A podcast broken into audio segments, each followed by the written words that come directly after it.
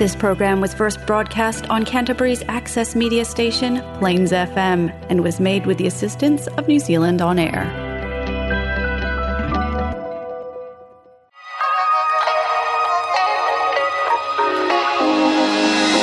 Welcome to Babes Listen. You're joined by your hosts, Nat and Jess. Two fitness professionals from New Zealand authentically talking everything health and wellness. You're welcome.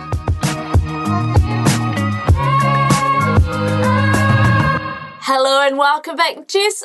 Swallow. Sorry, I'll just if I just lean back and have a little chew, you won't hear anything. That's a really good, really good intro. Um, by Swallow, to give you context, is that she is, well, come on, like I've got to give them context. You never know. Dirty minds all around. I would think, I would think that too. Um, she's got a mint in her mouth, and I cannot stand. Cannot stand when she's sucking on it and you can hear on the microphone. Like I it- can't hear anything. It calls. You can though, because you've got headphones. Anyway, we've got a very special guest. Can we please introduce? Hey, Amy. Hello. well, back. yes, and Amy, we have talked about how excited we are to have you on here for a number of weeks. I so, think like every episode for the last five weeks, maybe, apart from maybe when Greg was here. for some reason, you come up in the episode quite a bit. I mean, you're probably competing with Holly at the moment. Yeah, Holly you know, does, and of- Shani. Shani gets a lot of Yeah, that's true. Yeah, and Greg and yes, yeah, a few people, a few people that kind of get mentioned. But definitely your name comes up a lot because for those of you who um, are not familiar with the lovely Amy, she is my psychologist, fantastic psychologist, and she has very kindly come along today to um, catch up. This is the second time, so we've had Amy before. So if you want to go back and listen to that episode, definitely do because it was great. Yes. So for but for people who haven't heard a bit about you from before, um, maybe just fill us in on um, where you're from, how long you've been doing the psychology gig, and um, random interests. No, see, this is what makes people nervous, Jess. Quick fire. So, I'm a clinical psychologist and neuropsychologist from Christchurch, and I have been back in New Zealand for three years, but before that was working in Indonesia in substance abuse and in Auckland before that working with um, the Defence Force and um, and the mental health system up there with older adults.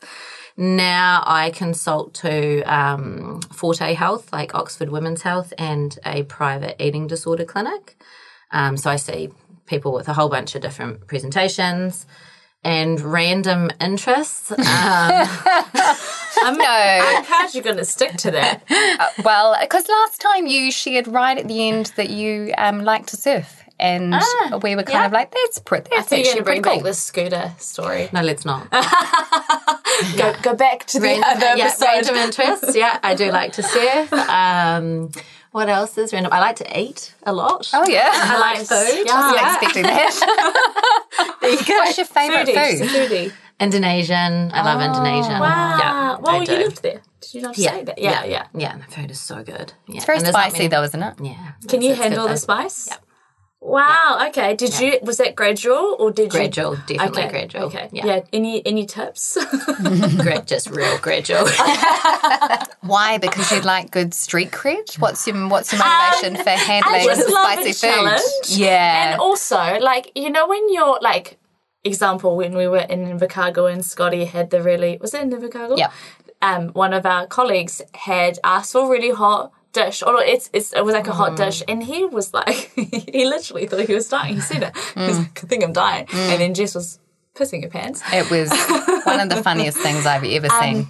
I just I want to be able to handle it, you know, because I don't want to I don't want to be like dying and sweating and stuff. I just want to I want to be able to handle it because you know as soon as you eat something really hot, Carlos, you're like hot food. You like hot food? I do, yes. Yeah, yeah. So when you're eating something really hot and then your taste buds, you know, when you're it's too hot for you and then you can't even taste the food anymore. No, yeah, it's I a waste waste of an that ex- order. exactly. Yeah. So that's where I'm at. Start gradual. Yeah. Little bit, little bit, little bit, and then increase the intensity. That is that's great advice. Uh, that's not the only reason why we've got you on the show, though. is um, what I had mentioned a couple of weeks ago was specifically what I wanted to kind of ask you a bit more about because for completely selfish reasons, which is how most of the topics come uh, to the podcast, um, I have experienced social anxiety. I know I'm not the only one. Yeah, So I thought, could we talk about this as a topic? Because what's really hard about having social anxiety is that it's quite isolating and there's shame and all of that sort of stuff. So just want to hear more about it and like, you know, h- how common is this? So I was actually just refreshing some stats before coming on. Nice. And yeah, yeah. And um, 90% of people will experience social anxiety. Yeah. At a certain point in their t- in their life. Yeah, well, it's like across the lifespan, but like 90% of people. So it's super, super common that people will feel anxious in social situations. There is a difference though with like social anxiety disorder. Yeah. So social anxiety disorder is where it's like more debilitating and there's lots of like avoidance or other sort of behaviors around that. But for New Zealand, lifetime prevalence rate, so that's like how many people across the lifetime will experience social anxiety disorder, it's like 9.4%. So it's still, and that's only people that are reporting it. You know, like if you Yeah, think about yeah. those sort of stats, there's a lot of people that won't be coming and seeing a GP or a psychologist. I say double whatever it at least. Yeah, so it's like really like high, high percentages of people that experience it, and it's yeah, Because you would have to have the awareness that it was it was problematic mm. and then Yeah. have the courage to go and seek help for it. Mm-hmm. So to get to that point, it would mm. be mm. actually and really the, hard. And the money as well to mm-hmm. seek help, yeah. Mm-hmm. you know, because a lot of people aren't even going to GPs at this at this stage. Yeah. yeah, So you, men- you mentioned um, people experience social anxiety, yeah. but social anxiety disorder is something different. Mm. So where does social anxiety kind of phase into something that's actually quite more um, uh, classed as more like a disorder? So that would be impact on someone's life. So how much is it impacting, say, their social functioning or their occupational functioning? Is it stopping them from doing things that they would like to be doing because of this? Like, are they unable to, you know, go out to social events or they're exhibiting lots and lots of avoidance? Or if they are doing these things, they're enduring it with like high levels of distress. Like, you know, really, like really, really high levels of distress. So they might have to do these things, but it's like really painful for them, really difficult. Have you ever experienced that, Nat? Uh, like to the extreme, or Any of that where you've kind of recognized your experiences as being socially anxious or where it's been problematic? um, I've definitely had. I mean, you said ninety percent, right? so that's really high. So I've definitely had moments or like um, parties that I've been really nervous about going because, especially like in high school, because I knew the girls might not like me or whatever. Um, I remember going to this like this is this is mine. I ended up going anyway, but this afternoon at a friend's house. Um, and I was so nervous, and I remember my mum being like, "Why, like, why are you going? If that's the case, I was like, they're my only friends, but I just know they're not that nice to me, you know." So It's real sad. poor little Nat. Yeah. I wasn't even that young either. Like I would have been like 15 or 16. Um, so like moments like that, but even just like when I shared about going to France and seeing my family, like I was so nervous. Or every time I go back to France and if I do choose to see my dad, I like almost cancel about a thousand times beforehand, you know? So, um yeah but like within within reason i suppose because and typically when that happens like i remember on the way there my mum being like why are you so nervous and why are you going then you know we had a conversation about like well maybe maybe we should find you some new friends. Oh. It ended up being fine. And i remember being like this is fine. I just worked it up in my head you know. Mm. What about you? Oh, well, like I've shared, Yeah. definitely it's been Um, Do you want to share like a little bit of a reminder for people? Oh, yeah. Okay. So if this is your first time listening, let me tell you all about me and, and my social anxiety. I would say that uh, looking back, I was a shy child and I had um, a younger sister who was a bit more outgoing. And so I would make her do stuff for me. Like my mum would be like, go into that shop and get some bread and I'd be like, come with me, little sis, you can do it. Um, or I'd get really nervous about making a phone call or, um, you know, Just just to. Yeah. yeah, just kind of so definitely sort of more more shy and things. And then I would say the social anxiety sort of ramped up as a teenager when you start to fear being um, assessed negatively by other people. And I would say it got to its most extreme not long after I met Greg, and um, I remember not being able to go to the supermarket even though I needed to buy food. So that's definitely impacting with your, you know, kind of on your life, um, because I was so terrified of being around other people because I thought strangers would judge me um, negatively, and I, I, you know, kind of it was just sort of quite extreme in that way. So, um, you know, it kind of, and then I get my, I get sort of moments where it sort of, you know, comes in a little bit more or whatever. But we were sort of talking about the, you know, sort of when is it, when is it social anxiety, and when is it, I'm just drained from people.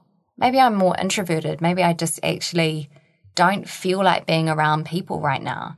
And we were talking about that before, and you had the best explanation, which I think would be really helpful for people to hear. So just take me through that again. Yeah. So social anxiety is like a fear of being negatively evaluated um, in some way by other people or being humiliated or embarrassed, you know, or that you'll show symptoms that will be evaluated in a negative way. So that would be, it's about figuring out what is underneath the anxiety. Like, why is it that you don't want to go into this social event or why don't you want to be with these people? Um, whereas introversion, if it's more about like I'm actually just drained, like I've just spent a day around people and I, the thought of actually going out again to a social event makes me feel anxious, that would be what I would class more as like an introversion. That's not like that fear of negative evaluation from others. Yeah, so it's typically just asking yourself where this is coming from. Like, why is it that you don't want Yeah. to go? Yeah. Yeah. I think that's really helpful because I, um, like I said to you, I feel like more and more uh, part of not wanting to to go out or be around people was actually that I was drained. I was working in the fitness industry, which is people heavy. As someone who tends to be more introverted and, and likes to recharge in that way. So, the thought of having to be around people after a day of being around people was overwhelming. And that's kind of that's quite different than where it used to be with social anxiety, which was much more around the fear of being humiliated, um, you know, not saying the right things, um, not not looking good enough, or you know, sort of whatever was going on um, at that time. So it's interesting, isn't it, how it's kind of changed a little bit in that way, and, I it can do. Yeah, and I think just, but it's like, like you kind of just commented on then, just figuring out what is it that is the underlying kind of fear or belief under that, and once you kind of figure that out, then I guess you can, you know, like if it is that it's like I'm drained, then self care would be like, actually, it's okay to not go to this thing. Then, like, I do need to recharge and. How do I put those practices or whatever into my life so that I can manage to do my group fitness classes or whatever it is? Um, and if it's a social anxiety, that this is actually something that's pervasive across social situations and is really debilitating, then yeah, well, you know, how do I kind of seek treatment or what can I sort of do to manage that so that it has less of an impact? Low level, what can someone do if they are recognizing that maybe they're kind of experiencing a bit of social anxiety, fear of being judged? So there's like lots of the leading treatment is CBT, uh, which is cognitive behavior therapy. There's also like acceptance commitment therapy, which is really helpful as well. A lot of them have got, or both of them have got similar sort of strategies. But there is like a treatment protocol that you kind of work through and you identify what the negative beliefs are. Um, you identify something that we call safety behaviors. Have you guys heard of safety behaviors before? No. So they are behaviors that we might do that make us feel safe um, if we're feeling anxious in a social situation. So, for example, um, a safety behavior might be I'm not going to speak too much or I'm not going to add too much to this conversation because then, you know, In fear of being shut down or Yeah, being or yeah, whatever it is, yeah. wrong. Yeah. or I might ask a lot of questions because if I'm asking the questions, people can't ask me questions. um, it might be that I have some like Guilty. some some people might have like some medication in their bag, like an anti-anxiety Mm. medication, so that if anything falls to part, uh, falls piece, to pieces or anything, I've got that just in case. Even though they never really use it, they'll just have it Just there. to- yeah, yeah. Um, there's been other um, clients. I've had a client that had um, some difficulties with blushing. Safety behaviour was always wearing a scarf. But what actually happens is that drinking So, can be another so wearing safety a scarf so there was an excuse to be blushing? To cover the blushing. Oh, to cover it. Got Yeah. it, got it, got it, got it. Okay. Like on your drinking. Yeah, yeah, okay. like drinking alcohol, massive comorbidity with social Yeah. anxiety disorder. Because if I have had a couple of drinks, then I'm more able to sort of You socialize. loosen up. Yeah. Mm-hmm. But what happens is that the behaviors make someone feel safe in the short term, mm. okay? But actually, in the long term, they exacerbate the problem. So, if you think about specifically, like the blushing one, mm. actually, you end up drawing attention to yourself and you're going to end up getting hotter. So, actually, mm. that's something that's going to exacerbate it. Um, and the, the other ones that perpetuates or you know increases the anxiety in the long term because people um, don't get the chance to see that actually I can cope without this. Yeah, yeah. So maybe I only coped in that social situation because I've got that medication in my bag or because I asked that many questions.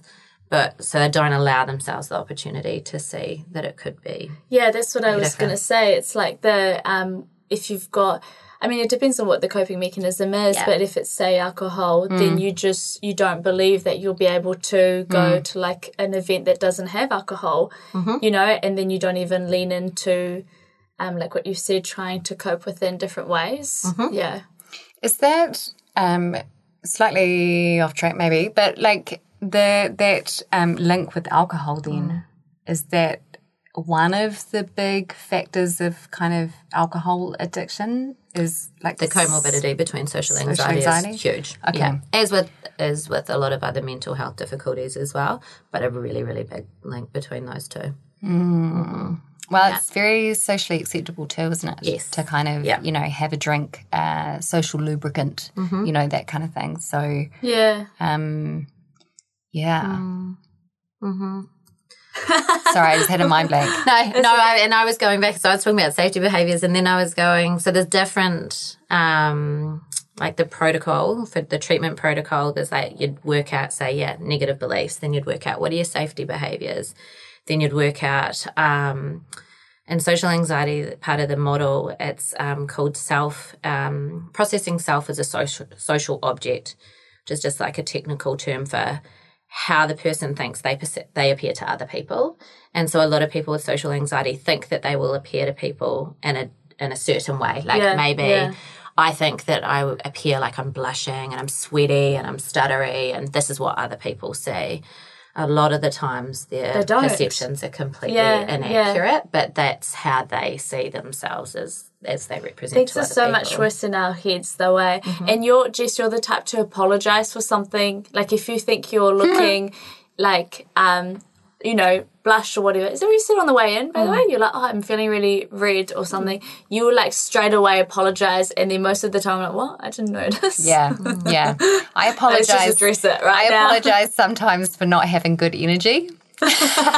You do. You're like, I do, I'm sorry, yeah. Like, I'm really you know. sorry. Just letting you know, I'm a, I'm just, you know, I'm a bit tired. You know, like it's it's nothing you've done. It's, not just a bad thing that you do that, but it's just so sweet because it shows that you think that I'm going to be thinking Mm. like, geez, she doesn't have a lot of energy. Like, is there something that I've done? But I never think that at Yeah. all. but that like thinking about what other people Think, are, you know, yeah. thinking of me, and I need to put it out there. But what, like, well, why do I do that? I think you, you're, Bring you're, it to you're, the, therapy. you're the professional. I'll let you answer this. But what I do want to say is, I think you're really self-aware, which Mm. is a good thing. But when you were saying um, that uh, like when we're talking about how some people might not seek help and all of that, or they might just go for their coping mechanism, which might be alcohol, for example, that a lot of the time people don't have the mm. the insight to really ask themselves. Like sometimes it's speaking to like a therapist or like the you know like when I was young when I spoke to my mum on- in the car, like I wouldn't I did I didn't realize that at the time until she was asking me questions like why are you so nervous? What's going on? You're like just going to like this um, afternoon with your friends like you shouldn't feel this way you know but sometimes you don't have the insight to really ask yourself like this isn't why do i feel like this yeah Yeah, it's just like a automatic reaction. Like I drink and then I go to a social event Yeah. and then that's just Yeah. the way it is, you know, rather than, yeah, like you said, having that insight or self awareness to go, hold on a second, what is, why am I doing this? yeah so like not everybody has that but you definitely mm. have that jess. So i think that's why you're you're constantly like oh she'll mm. be thinking i'm low on energy. She'll be thinking gee she's red I am quite red at the moment, you're, to be you're fair. not. Anyway. Uh, so, are there people or personality types or all of that that are more predisposed mm. to suffer from social anxiety disorder? that's a good question Thanks. Yeah. So what I'm there here is for. there's um there is a biological link. So that can be, you know, say if a parent has social anxiety disorder, um, there's like a higher, you know, chance that a that a child would. Um, there's also like in terms of biological links, is like temperament. So um, more shyer children have got like a biological predisposition Yeah. to social anxiety disorder. Um, but there's also like psychological factors like it can just like a traumatic event that sticks in a child's head. So, and you can, you know, kind of imagine there might be, I don't know, some a little child at a dance concert that, say, in front of all their family or something falls over, and it's this, you know, this massive thing for them that they remember and hold that, and that event, you know, kind of can carry on and kind of, yeah, like lead to the development of social anxiety disorder. Um, bullying, like those sort of, you know, psychosocial- guilty getting bullied Getting not bullied. bullied. She's not a bully. She got bullied.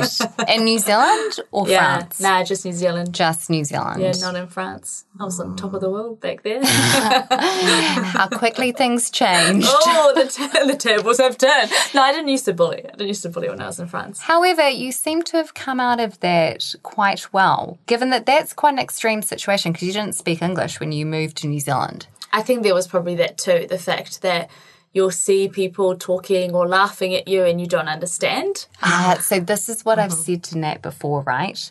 Because she notices the tiniest, tiniest um, things about people.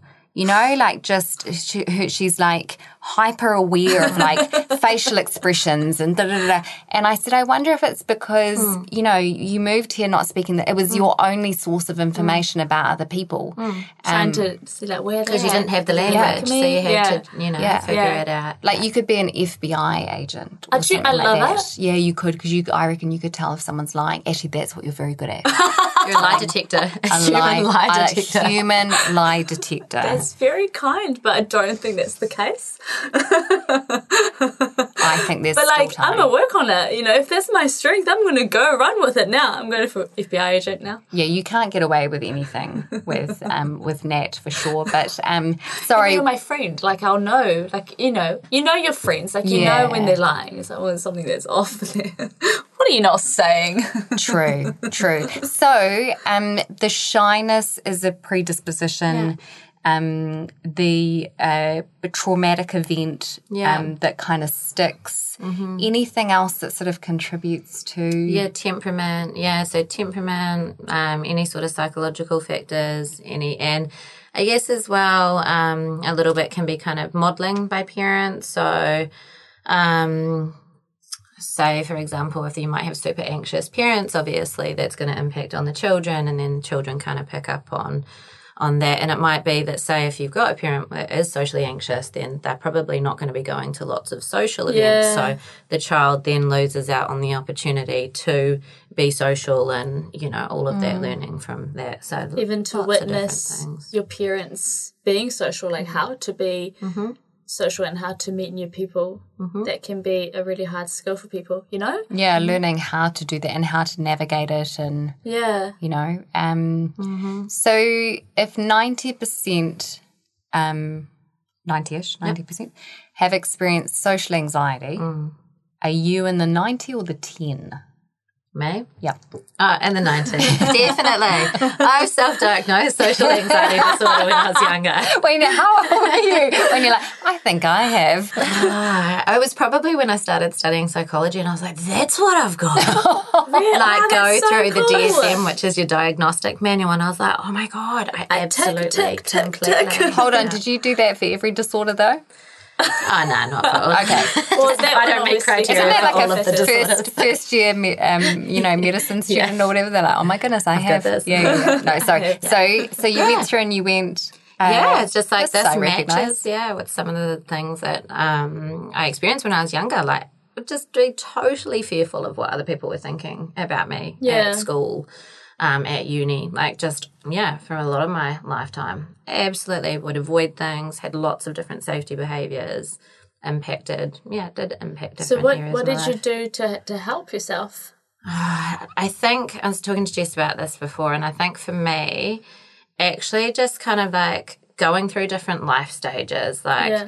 having to go to uni and then having to maybe present at conferences and having children, massive one that actually I think for me, you have to kind of talk to other parents and stuff, you know, Yeah, like yeah. having these different life experiences and then kind of just getting a little bit older. It sort of just kind of seemed to lessen overall. Yeah. So um, that's how I have kind of managed it, and it definitely comes up at times. Yeah. But I just um, feel like I'm, But yeah, better able to manage it. It doesn't, Yeah. it doesn't impact my life significantly. Yeah, because you'll have the intuition now that when it does come up to, to you know, what you got to do. Well, yeah, you're like, okay, well, this is Hmm. this is knocked on my door today. So what should I do? Are there, um, do you recognize uh, that there are kind of, I don't know if this is the right word for it, but like triggers or circumstances yeah. or that, that make it more heightened than like certain um, social situations, maybe, say. yeah, or stuff going on for you at the time? Oh, for me, like Yeah. specifically, Yeah. um, I think that probably, yeah, I probably situations where I feel like I can't completely control them. So social situations like that that I don't. There's a lot of uncertainty. Like, say, um, for example, this actually didn't bring up as much anxiety as it did for me last time. Yeah, but, yeah. You know, it's that kind of probably last time was a little bit like I don't know what they're going to ask, and I don't know. Yeah. Whereas this, I'm like, well, I kind of, you know, sort of know what I'm talking about, hopefully. So, so it's not as sort of triggering for me. Um, but yeah, I guess mine is probably more now around um, like public speaking and massive kind of, you know, crowds of people and that. Whereas, um, yeah, now with like specific social situations, I'm like, you just got to do it. Yeah, You know, like you actually just have to go, what's the worst thing that's going to happen? You know, like And really. it'll be like it'll be like a repeated thing, right? Like you you'll be thinking, okay, well that time I didn't feel good about this party or this event when I went, it was fine. Yeah. you know. And sometimes it's um like good to have you know like when we have events and stuff it's good to know who's going to be there and who you can kind of like mm. go mm. with or meet. Yeah. there and yeah. Yeah. like visualize it you know mm-hmm. Absolutely. Yeah. That's like Which a is- technique. yeah, yeah, which is probably oh really Yeah. nice. Oh, cool. Which is probably why you know, like the second time round, you know, because you can visualize it. You know the the room that we're in. You you've met me Mm. now. Um, you already know all of Jess's Mm. deep and dark secret. um, but you know, like, and you know, like that we are casual. That we're Mm-hmm. not just like pointing a bright light. Actually, we kind of are pointing a bright light Just a couple. yeah, yeah. but that's not to interrogate. It's just for the lighting, just so that we look good on the social media. yeah. So, so, visualizing is a, is a helpful tool. Yeah, yeah, definitely. So, um, like exactly what you just said, like visualizing, okay, what is the situation that I'm going to go into? And you can actually sit there and just be like, okay, and actually even visiting like the place Yeah, beforehand, if yeah. that's going to help and go, okay, well, where, what's the layout? What can I see if I can put people in this? You know, where do I like, yeah, just anything like that is absolutely completely helpful. Yeah. Um, another really helpful thing, so obviously, like treatment would be like a full protocol. Um, but I was just trying to think of like strategies that people could go and try and take away. Um, another helpful thing um, is so one thing that I call it the post mortem, um, and it's a massive thing that people do in social anxiety. That after they've had a conversation um, with someone, they will go and like review it and analyze it. And what did I look like? What did I say? Should I have said this? And pull it to pieces. Hence why it's called the we call it the post mortem, right? Because you're literally pulling it apart. And actually, what that does is it just increases anxiety. It does not. People yeah. will think, no, I need to do this because then I'll do better next time. But actually, it doesn't. You know, Yeah. that would be self reflection, which would be helpful.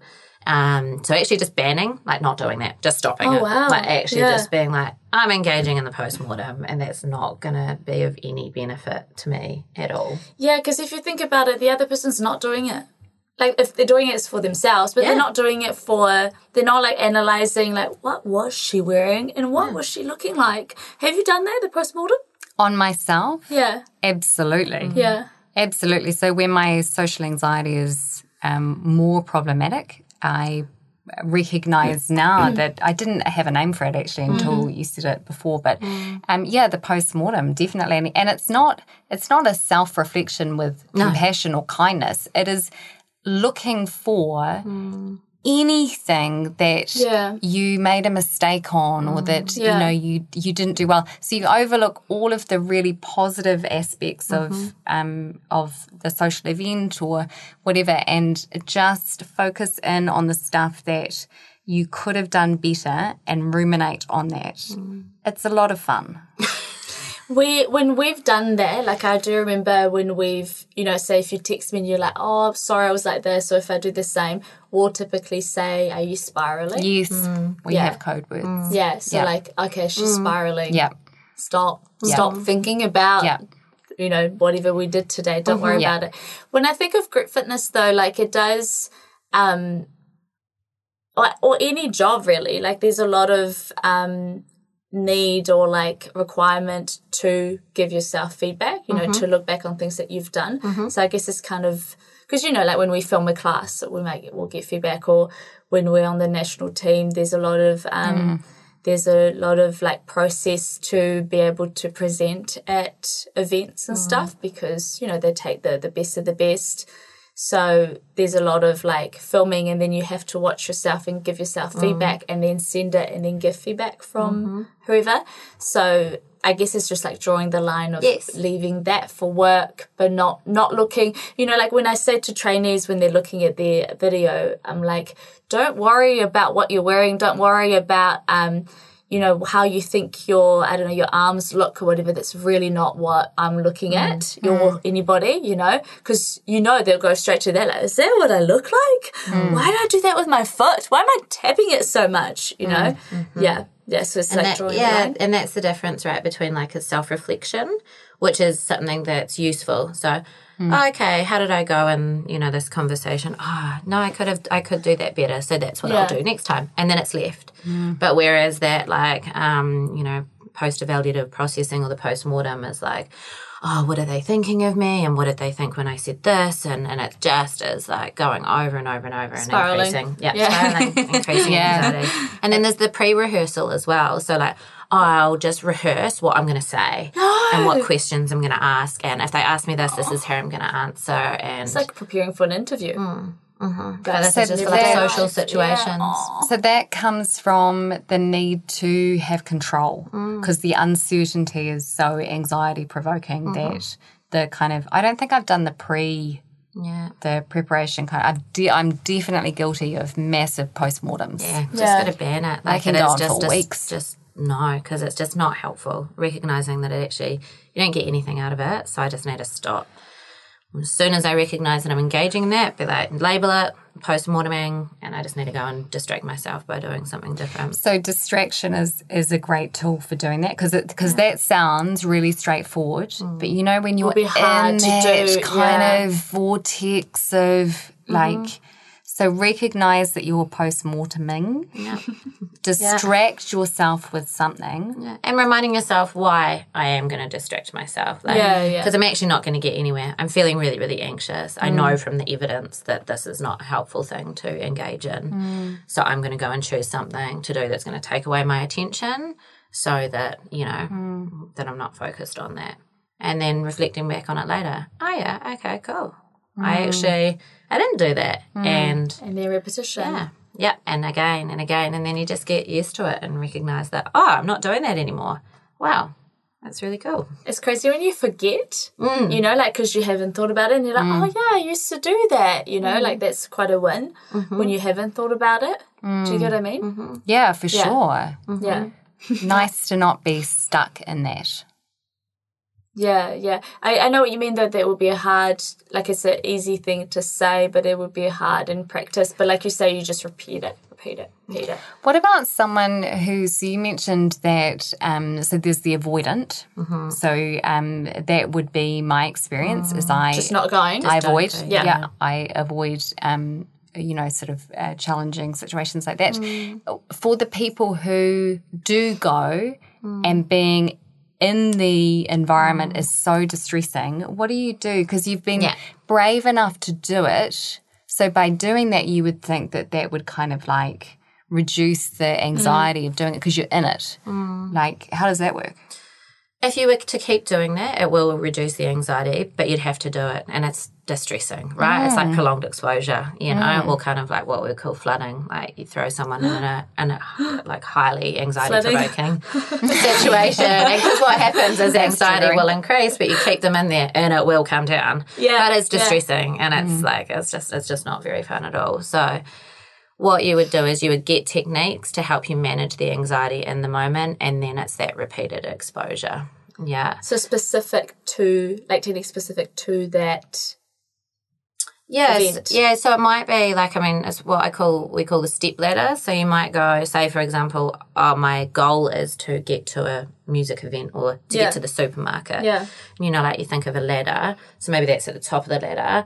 How do I break that down into smaller things so that I can get up to that? So maybe the first step is I'm going to go and drive and have a look at the supermarket, or I'm going to go and drive and look at the venue, and I'm going to rate my anxiety and see what that was like. And then the next time I'm going to go and I'm going to stand outside the car, and then the next Yeah. time I'm going to go to the supermarket at a quiet time of day when there's not too many people. But you break it down into like manageable steps um, and then you know get to the kind of goal um, using your techniques like re- anxiety reducing techniques along the way. Yeah, Um, So, like what? so i mean breathing can get you know doing specific types of um, breathing a lot of people when they're socially anxious will and this is what you were kind of talking about before will scan their environments yours was different because it was because of you know language barrier and Yeah, that but yeah. will scan their environments um, because they're scanning for threat right like perceived Yeah. social threat like who could what could be the threat in this environment Yeah. But they will interpret, say, people laughing is that specific to me, or people looking in the di- direction is that specific to me. So there's this heightened kind of awareness of external, um, external stresses or stimuli or things that are going on. Um, and so awareness of that, you know, just in the situation being like not scanning, right? Um, also being aware of that I'm thinking about myself and how people perceive me. Um, but actually, I need to turn my attention to what it is that I'm actually doing. So, am I at the supermarket? And okay, let me like focus on, you know, I'm picking up this apple and I'm, you know, being really mindful and present Yeah, that'd be a good way to distract yourself. like what are the smells what can i sit you know what can i all of that what can i feel all of that because then it's you're actually present in the moment. You're not thinking about scanning you know you're not thinking about the what how you're being perceived by other people you're actually you know like focusing on what you're actually doing and what you want to be doing which is mm. going to reduce anxiety at the same time I really love the idea of the step ladder, like mm. just mm. kind of um, doing it gradually. it's real fun too Is with clients it's like all right off. They're so good. Yeah, but like it's because you know, rather than it's like anything in life, like people just want to go straight to the end goal. Yeah. It's like same with fitness. I Yeah. mean, we're a fitness podcast, and aren't we? Um, but you know, when people are like, "Oh, look, I just want to." I want to be consistent with my training and I'm coming from zero zero workouts a week, mm. but I'm just going to go to five five times a week. And it's mm. like, wait, hold on a minute, just start with Setting like yourself up for failure. yeah, exactly. Yeah. yeah. exactly. So, like, just to wrap it around with that, it, sometimes maybe flooding does set you up for failure because then you might end up having really bad experience and mm. you're you're like, no, I'm out, and you leave, and it's quite dramatic to you, you know. Mhm, I feel worse about myself. Yeah, I oh I shouldn't do have it, gone. I'll like- never do that again. Yeah, yeah, This is a confirmation that I shouldn't have gone. Yeah, so then it, it kind of ruins it all. Um, with exposure therapy, that's quite interesting. We, um, I definitely get anxious when I don't feel like I'm in control, and especially, and that's why I've started um, started seeing my therapist. Um, I think like a year now. It's been a year, and um, I've been talking to her a lot about like, well, an example that comes to mind is, for example, in Paris, like you'll probably know this, in France and Paris, the elevators are really small, so small, so small, and there, and I just I, I don't know, like I, I'm not typically claustrophobic, but I felt quite claustrophobic, and that was probably maybe like around the time I was about to see my family or whatever, so just a, like an anxious time, and I remember um the elevator opening and then we were meeting because it was an Airbnb we were meeting the the landlord or whatever upstairs. And I was like and it was five flights and I was like oh my god there's no I'm going in there like what if it breaks down and then I die mm. so then did that's it I vanished to thin air no one will ever know thinking, yeah, right? yeah. It's a good way to go, though. but then it's like a Anyway. she's like she's like Emmy's like what and she's not Kind of a cool story, don't you think? Well, I can't tell the story, can I? I'm not around to say it because I'm True. dead. Um, but like I remember, and Essie wasn't particularly comfortable with it either because it was quite like it was just it was so old. It was And he's really very old. tall. yeah. So anyway, like the first time I was like, "Nah, you go. I'm staying down here, and I'll go like a you you trial it." You go first, like I remember I'll looking at him sacrifice like- you. yeah, I, I was like, I was like, do you want to go first? She's she's waiting for us, and he's like, I know what you're doing, and. Fuck you, I'll go. And okay, fine.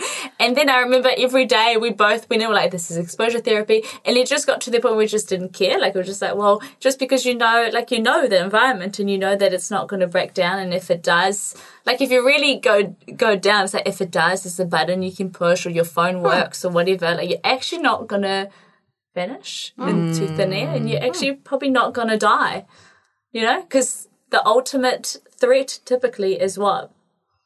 Death. Death by social judgment.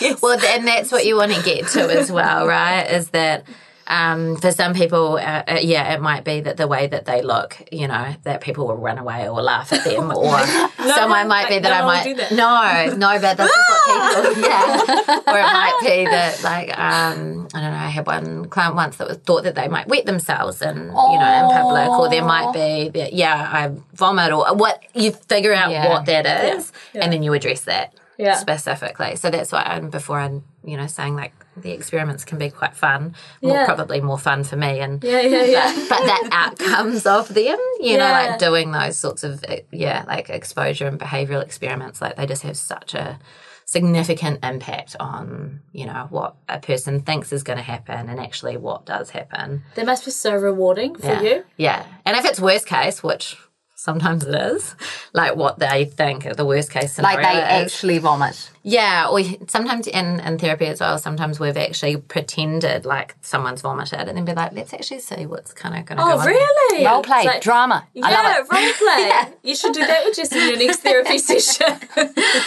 So many options. But they realise if it is worst case scenario, that actually they coped with it. yeah. That Yeah. actu- so it, you know, it's kind of, uh, yeah, yeah. that's that fear of of not being able to handle it. Mm. Like your ability to handle it is not as great as the potential for it to mm. be overwhelming. Mm. And I guess, like in that situation, you know, with vomiting, it's like, what if I actually, there's something that happens to my body that I can't control? That's terrifying. Mm-hmm. yeah. Yeah. Yeah, but then you work through, then what would I actually do if I did? Yeah. Okay, then I'd probably get up and I'd go to the bathroom or Just I'd say, sorry, I'm Yeah, pregnant. yeah. Say that. You know, you just come up with a bit of a plan. So it's like, oh, I kind of know what I would do if that Yeah, would happen. Like, yeah, it's not going to be nice, but Yeah. you know, people aren't. You know, not everyone's going to run away screaming. Like probably people are going to be like, "Are you okay?" or whatever it is. Does know. that kind of go down the intrusive thoughts kind of line as well? Mm. You know, yeah. Did we have those? That would be tough every time you're out in really public that you have an intrusive thought that you're going to vomit. Mm. Oh, it'd be- I think that would be Yeah, yeah. particularly, you know, challenging.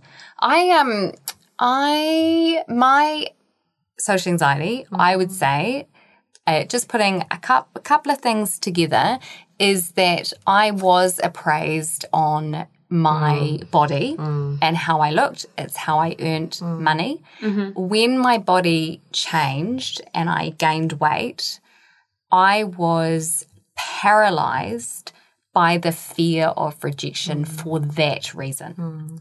You know so that that you know kind of we were joking about that sort of like uh you know that people really have a fear of like that someone would be like ah i can't look at you and run away.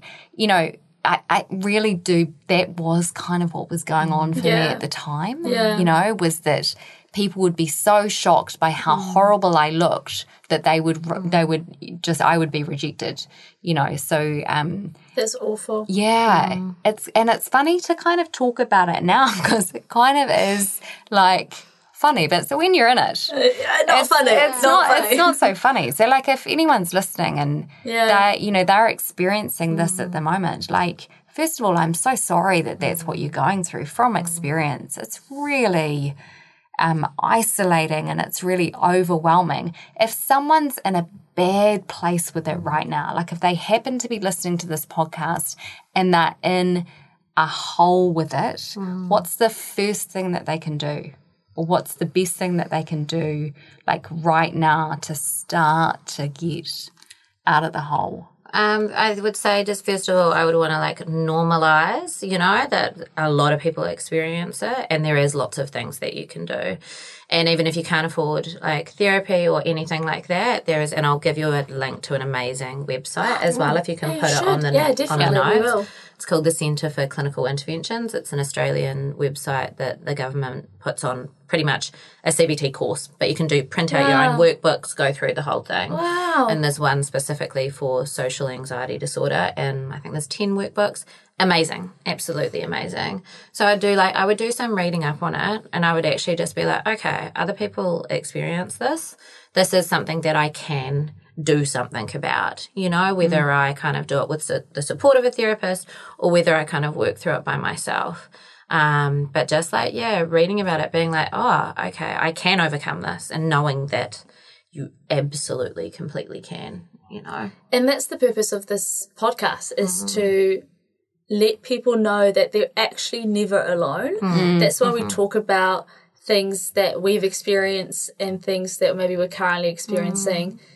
Typically stuff, you know, that isn't enjoyable just to let people know that it's yeah, mm. they're really not alone. Mm-hmm. I mean you said ninety percent of New mm. Zealanders. That's mm. crazy. Oh, Hundreds of people, yeah. Yeah, and I think like knowing that people, I think that when people think that it's just them that is experiencing something, they feel so alone and Yeah. feel like there is no help. And as soon as people realize that actually this is something that other people do, maybe, you know, maybe it's a different experience, but Yeah. it just, that in itself is like an intervention for someone, you yeah. know? Yeah. Just, or being validated or heard, you know, is just so important.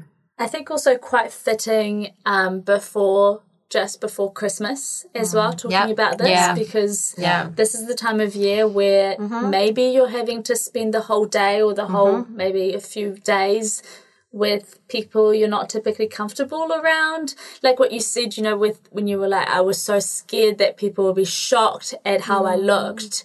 That's a very real thing for people and their families when people, you know, when families are like, you've put on weight. Mm, mm. Yes.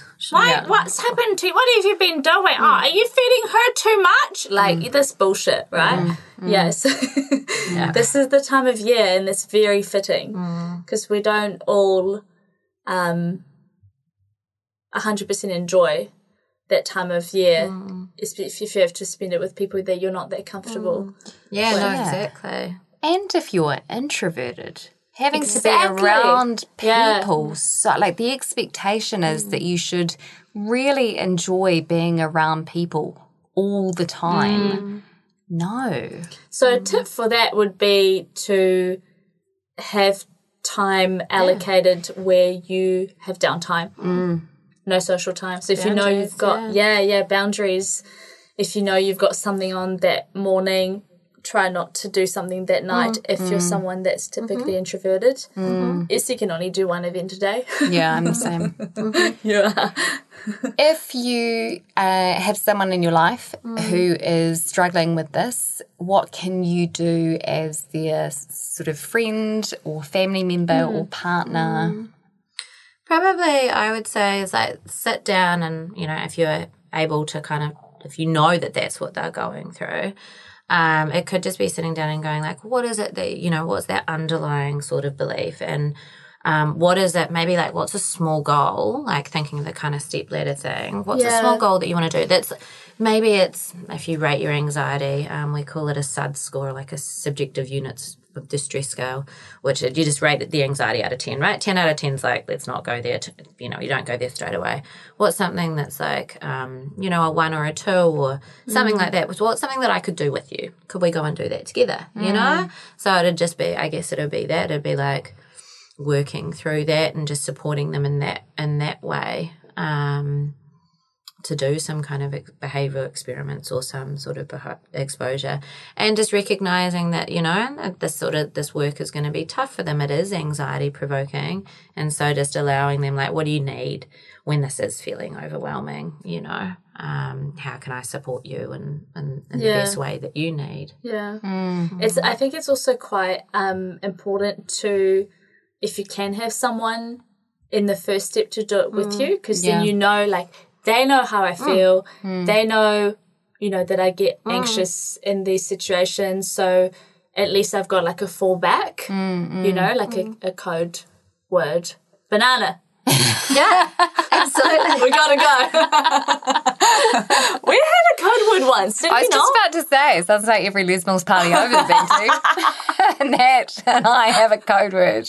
It wasn't banana. That's too It was, what was it? It was I- something I random like I- grapefruit. Uh, I I don't know, but it, you know, exit strategy was was quite helpful. I described. Um, so a friend of mine, her daughter suffers with this, right? She does not. She's like, what is that about? But she has a fear of spiders, the mum. And I said, her fear mm. of being assessed by other people Yeah. is like me putting a spider in front of you. She's like, really? Mm. And I was like, yep, it is like the the kind of the mm. anxiety and the phobia is like it's physiological. It used to be it? called social phobia. Yeah. So that they've just changed it to social anxiety. Oh, well, But it is a phobia. Yeah. And it is. It's, it's exactly like you say.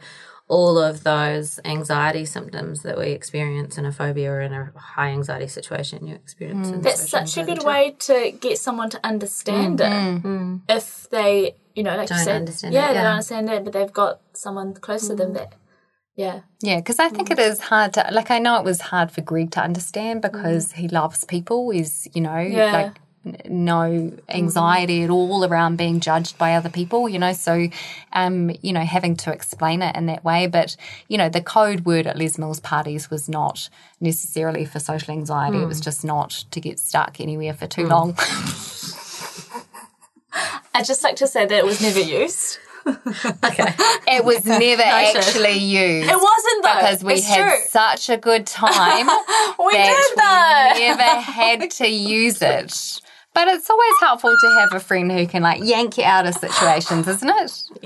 And I think like at this stage, you, you sorry, what were you going to say? No, no, nothing. Like, like you know when you're you got a friend who you're close to you kind of know when they're uncomfortable like i feel like i've done it and holly you've done it you know where it's like oh i can see she's she's needed some help there like she's in the drink yeah yeah yeah this Hey, let's out. get a drink hey your drink is empty skull skull real quick oh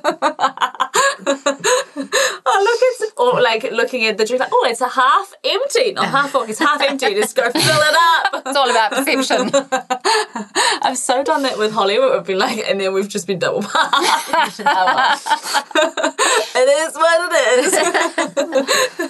um, anyway, we do need to wrap up because apparently we don't. Only got a few minutes left. Two minutes.